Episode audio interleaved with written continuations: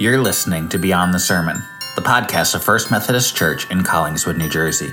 On our podcast, the goal is not just to share our sermons, but to go beyond the sermon and talk about what we're learning and what God is doing in us and in our community. The sermon you're about to listen to comes from our 2023 Advent series, Make Straight the Paths. In this series, we're looking at the life and ministry of John the Baptist and what it means to prepare a way for Jesus to come to people today. You can find more information about our church at fumccollingswood.org. Thanks for listening. We spend a lot of time and energy getting ready for Christmas, right? We go shopping for gifts for family members and friends and coworkers. Some of you are already finished your Christmas shopping. All right, anybody here finished with their Christmas shopping? One person. One person. Rebecca. All online. All right. All right. Others of us, not Rebecca, haven't even started thinking about it, right? We haven't even made a list, let alone checking it twice. We make special treats at this time of year that we only make at this time of year, whether that's baking or cooking or making candies. We always wake up on Christmas morning with warm, fresh cinnamon buns. It's a beautiful thing. Right, we spend time decorating our homes inside and out. And if you're like me, that means taking time on a Saturday or whatever to fluff all those branches on the artificial tree and the artificial wreath because if there was a pine tree in your house, you wouldn't be able to breathe for Advent. Um, but we, we spend time doing that, right? And trimming the trees and hanging the stockings and stringing the lights. We host and attend Christmas parties, some of which include a meal, others a gift exchange. There could be carol singing or cookie decorating or hot cocoa to drink or all three. If that sounds like a good idea, I'll see you next Sunday at 4 o'clock. Um, but my point is, we spend a lot of time and energy and money getting ready for Christmas. You know, the average American is expected to spend 800 to $1,000 on Christmas this year.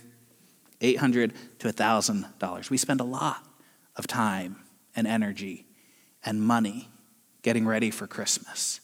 But in the midst of all that activity, how much effort do we put into to preparing for Christ? Right, traditionally, Advent was a season in the church calendar in which the church prepared to celebrate the incarnation. The color associated with Advent is purple, like the purple candle we lit this morning. It's the same color we use during the season of Lent, right? To signify a season of reflection and repentance and preparation. See, traditionally, the celebration of Christmas didn't begin until Christmas Eve. And then it extended for the 12 days of Christmas, right? It's not just a song. It used to be a whole season in the life of the church, 12 days of Christmas. But Advent, Advent was more somber. It was focused on the coming of Jesus and his coming again. And I think it's appropriate that we have a season like this because Advent is a good reminder that Jesus never comes in a vacuum. Right? When someone encounters Christ, God has already been working in their life. That's what we call prevenient grace, the grace that goes before us. And when God decided that the time was right to put on our flesh and our humanity, and He came to the world. God had already been working, preparing a way so that in the fullness of time, God could send forth His Son. All the way back from the prophet Isaiah.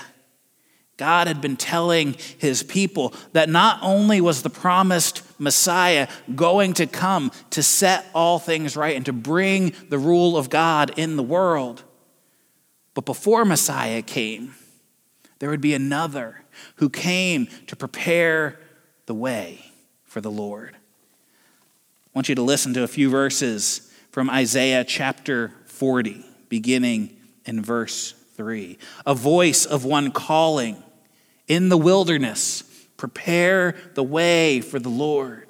Make straight in the desert a highway for our God. Every valley shall be raised up, every mountain and hill made low. The rough ground shall become level, the rugged places a plain. And the glory of the Lord will be revealed, and all people will see it together, for the mouth of the Lord has spoken. And so, Matthew, when he's writing his gospel, his account of the life and ministry of Jesus, he joins with the other gospel writers Matthew, Mark, Luke, John. And they say that John the Baptist, he was the fulfillment of this prophecy from Isaiah chapter 40. He was the one who was sent to prepare the way for the Lord to come, to make straight a path for God to come. And so we're going to spend this Advent season looking at the life and ministry of John the Baptist. Excuse me.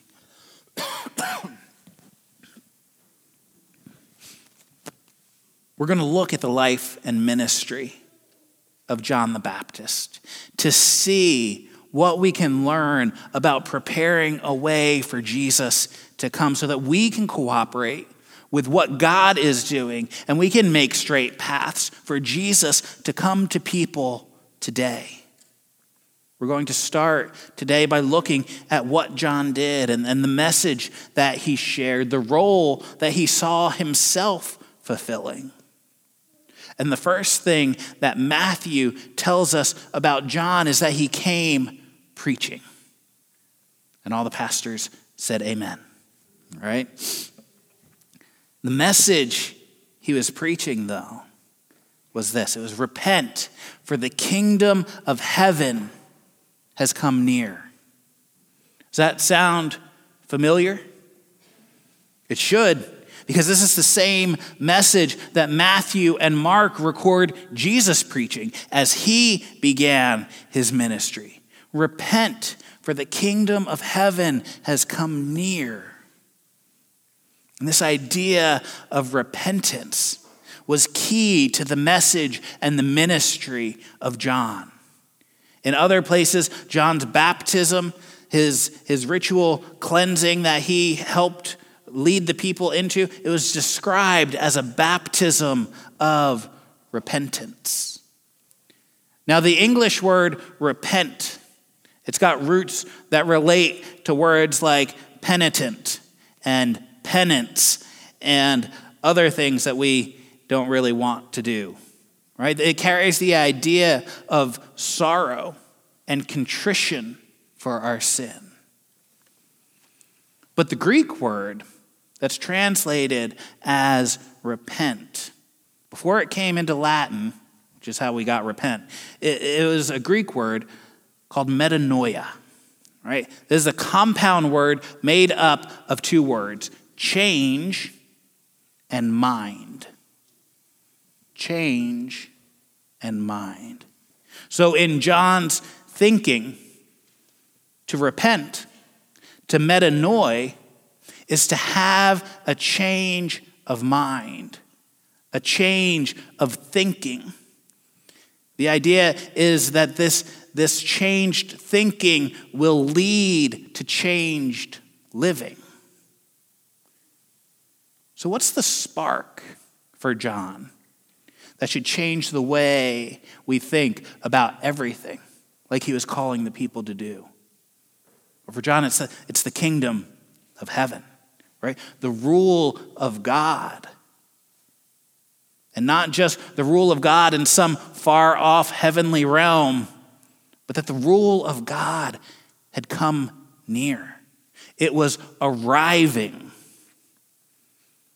And friends, if the kingdom of God has come, that changes everything.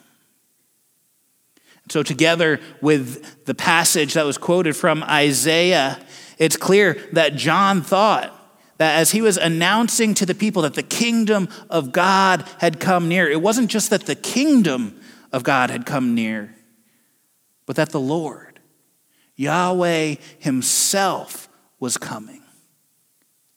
Because the kingdom of God, the place where God's rule is, is where God's presence is. God was coming to bring his kingdom to earth. And if God is coming to bring his kingdom to earth, then, friends, people need to get ready. That's what John was saying. And that getting ready looks like repentance, changed thinking that leads to changed living. And part of that change involves confessing our sin, right? So that the people could turn away from their sin and turn wholeheartedly to God. To go along with this message of metanoia, John took the Jewish practice of baptism which had been used as part of the Jewish purification rituals and the rituals that they would go through in the process of converting to Judaism. But John gave this ritual cleansing, this ritual cleansing, a new meaning. It, it was not the water, John said, that provided the cleansing like it did in the Jewish rituals. The water was cleansing the people of their sin their uncleanness. But John was saying that baptism was a sign and symbol of the metanoia, of the repentance that people were participating in, the change of thinking which was taking place inside of them. Baptism was that outside, outward symbol.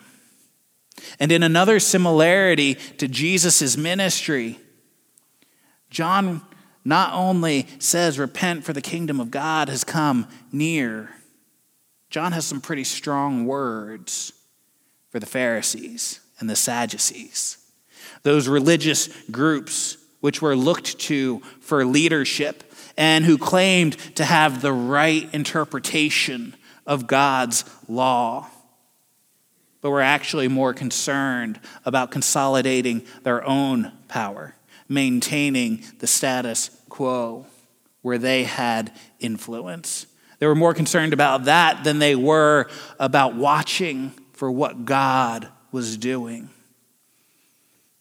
So John calls them a brood of vipers, snakes in the grass,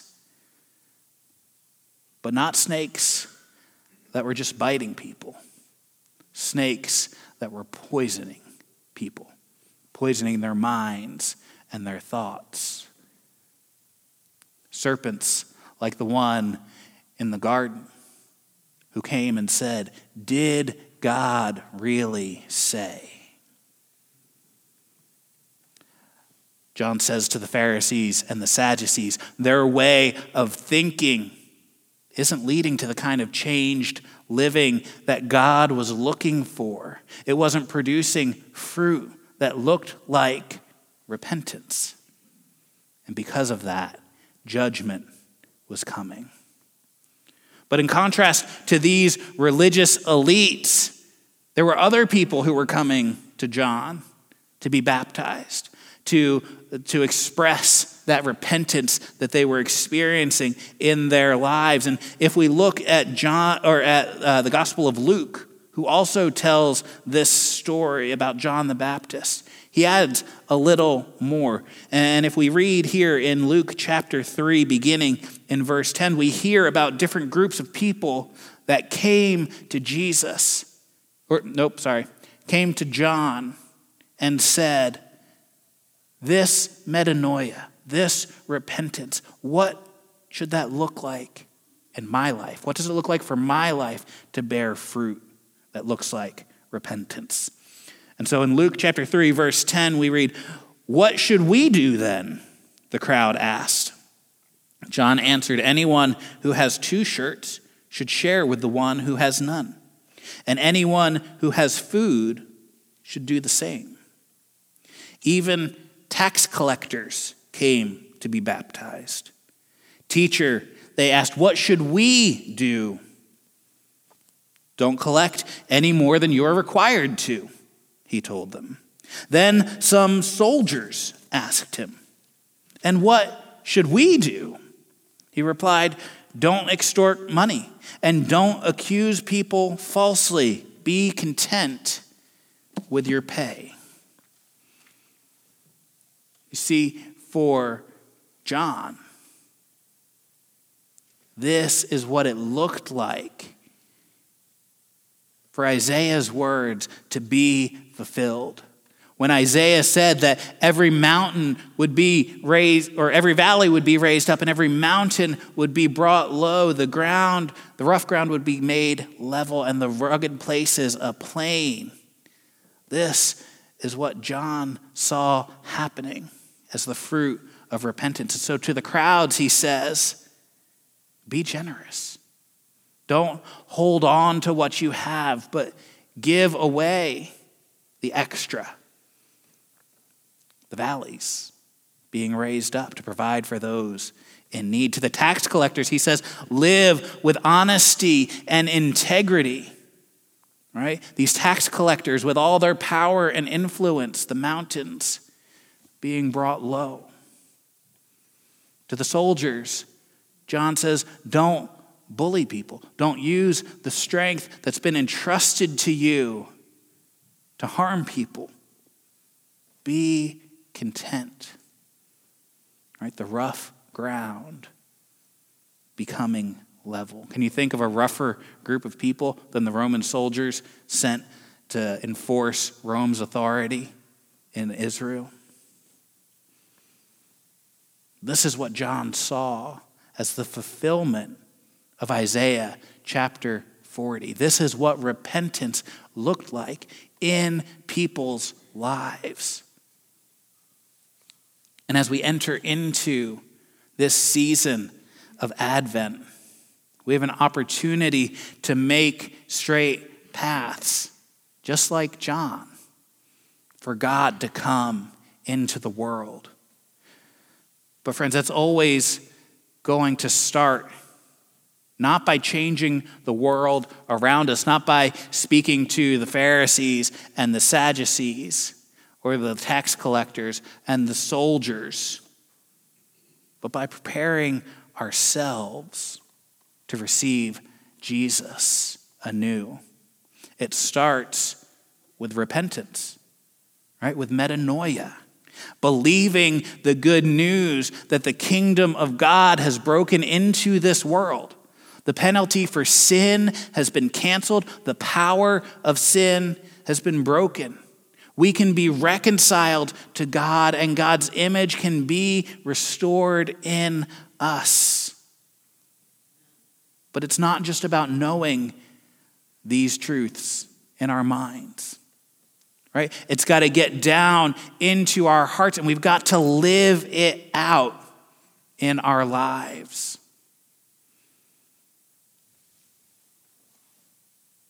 John had some hard words for the religious leaders of his day because they were so self focused. They were so inwardly focused that they couldn't see what God was doing in the world around them. It got me thinking. I wonder what John might say to the church in America if he saw how we prepare to celebrate the inbreaking of heaven in the world. What might John say to our congregation? Are we bearing the fruit of repentance? Do our lives reflect the change of heart and mind that we claim it does? Are we putting our energy and our time and our effort into making straight paths for Jesus to come to the people around us to bring transformation in their lives? Or are we creating obstacles in their paths? Are we setting hurdles that they need to clear before they can come? Brothers and sisters, as we step into the season of Advent, what do we need to repent of in order to prepare ourselves for Christ to come? In various places throughout Scripture, the idea of repentance is tied to the practice of fasting. As people grieved over their sin and sought God's presence and forgiveness in their lives. Now, fasting doesn't make much sense within the culture, culture of feasting that we've created around Christmas in America. But I think it fits perfectly within the tradition of Advent as we seek to prepare ourselves for Christ to come, as we make straight paths for Jesus to come to others, as we metanoia, as we repent, changing our minds to match the realities of the kingdom of heaven, even as we live out our changed lives on earth. So I want to invite you to join me in making fasting a part of our Advent preparation this year. Now, let me be clear I'm not asking you to fast from now until Christmas. All right, that would just be mean. All right. But I want to invite you to choose one day, or maybe one day a week, Tuesdays, for instance, and fast as you're able. Some of us can't fast because of medical reasons. I get that. Maybe you can't do a whole day of fasting, but you could choose a meal or two meals. Or like I'm going to do this Advent, start after dinner on Monday and go until dinner time on Tuesday. But I don't want us to just miss a few meals this Advent season. Although that might help us once we get to our New Year's resolutions. But I want us to use it as an opportunity to seek God right? To ask Him if there are any areas of my life where I need a change of mind or a change of living, and to seek Him and ask Him to bring that change and transformation in my life. See, John came as a herald of the coming kingdom of God. He was sent to prepare the way for the Lord, to make straight those paths. Friends, how is God asking you to prepare yourself this Advent season so that you can join with John as a voice calling in the wilderness, making a path for Jesus to come into a world that desperately needs the transformation that only He can bring. As we move into a time of Holy Communion, that's the invitation this morning. Would you take time this Advent season to ask God how He needs to prepare us? so that we can be the people of God He's called us to be in the world. And we can join with John, a voice calling in the wilderness. Make straight paths so that Jesus can come to the world around.